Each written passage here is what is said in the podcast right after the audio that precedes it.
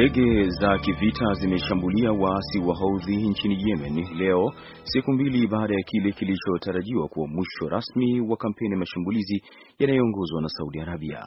Mashuhuda wamesema mashambulizi yalilenga sehemu za mji mkuu wa bandari wa Aden ambapo mapambano yanaendelea baina ya Wahouthi na wanaotii serikali ambayo imeondolewa. Saudi Arabia ilitangaza kumalizika kwa mashambulizi ya anga siku ya Jumanne. Saa kadhaa baadaye, ndege za muungano zililenga sehemu kadhaa mjini Aden na mji wa katikati mwa nchi wa Taiz. Kampeni hiyo ilichukuliwa mwezi, imeshakuwa imeshaua mamia ya watu na kusababisha hali mbaya ya kibinadamu nchini Yemen, lakini yameshindwa kurudisha nyuma waasi hao wa Kishiha.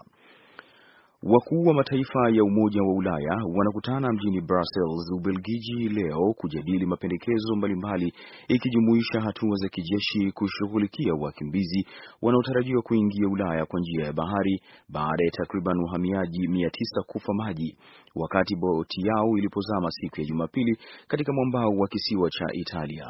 Baadhi ya mapendekezo yanayotarajiwa ni kuweza kutambua, kukamata na kuangamiza meli zinazotumiwa na wasafirishaji ambao mara nyingi hupakia watu kwenye boti zao wanaokimbia migogoro ya hali duni ya Afrika, Mashariki ya Kati na bara la Asia. Viongozi hao wanatarajia kuongeza mfuko wa ulinzi katika mipaka ya Jumuiya ya Ulaya katika bahari ya Mediterranean na mpango wa kushughulikia wakimbizi kutoka nchi za Mediterranean na mataifa mengine ya Jumuiya ya Ulaya. Ripoti mpya inasema kwamba China inaamini Korea Kaskazini tayari ina vichwa vya kivita ishirini vya nyuklia, idadi ambayo ni kubwa kuliko iliyobashiriwa hapo mwanzo. Mtaalamu wa nyuklia wa China pia anaamini Pyongyang inaweza kutengeneza silaha za kutosha za kutumia madini ya uranium mara mbili zaidi ya silaha zake ifikapo mwakani, kwa mujibu wa gazeti la, la The Wall Street Journal. Gazeti hilo limesema Beijing, ambayo ni washirika wakubwa wa Korea Kaskazini, walitoa taarifa hizo kwa wataalamu wa nyuklia wa Marekani katika mkutano wa faraha mwezi Februari. Idadi hiyo inazidi ile iliyokadiriwa na Beijing ama Washington. Unaendelea kusikiliza habari za dunia kutoka VOA Express ikitangaza kutoka Washington DC.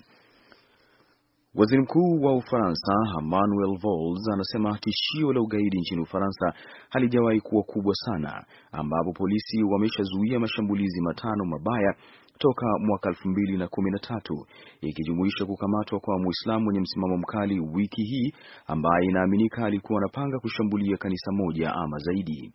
Waziri Mkuu Valls amekiambia kituo kimoja cha redio cha Ufaransa leo kwamba mamia ya raia wa Ufaransa kwa sasa wapo nchini Siria ambapo wanaweza kubadilishwa fikra na kuwa na msimamo mkali. Shirika moja la habari la Ufaransa linaripoti kwamba raia wa Ufaransa ni sehemu ya kundi la zaidi raia elfu moja wa Ufaransa ambao wana uhusiano na kile kinachoitwa mtandao wa ugaidi. Miezi mitano baada ya uteuzi wake na rais wa Marekani Barack Obama, Loretta Lynch anatarajiwa kupitishwa rasmi na baraza la Senate kuwa mwanasheria mkuu wa Marekani hii leo.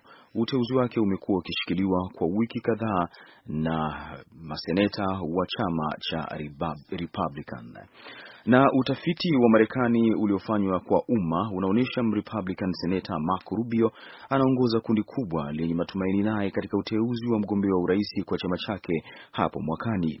Matokeo ya utafiti huo yametolewa leo na chuo kikuu cha Quinnipiac ambapo seneta huyo wa kutoka Florida anavutia asilimia kumi na tano ya wapiga kura wa mwanzo wa Republican akifuatiwa na gavana wa zamani wa Florida Jeb Bush kwa asilimia kumi na tatu na gavana wa Wisconsin Scott Walker kwa asilimia kumi na moja.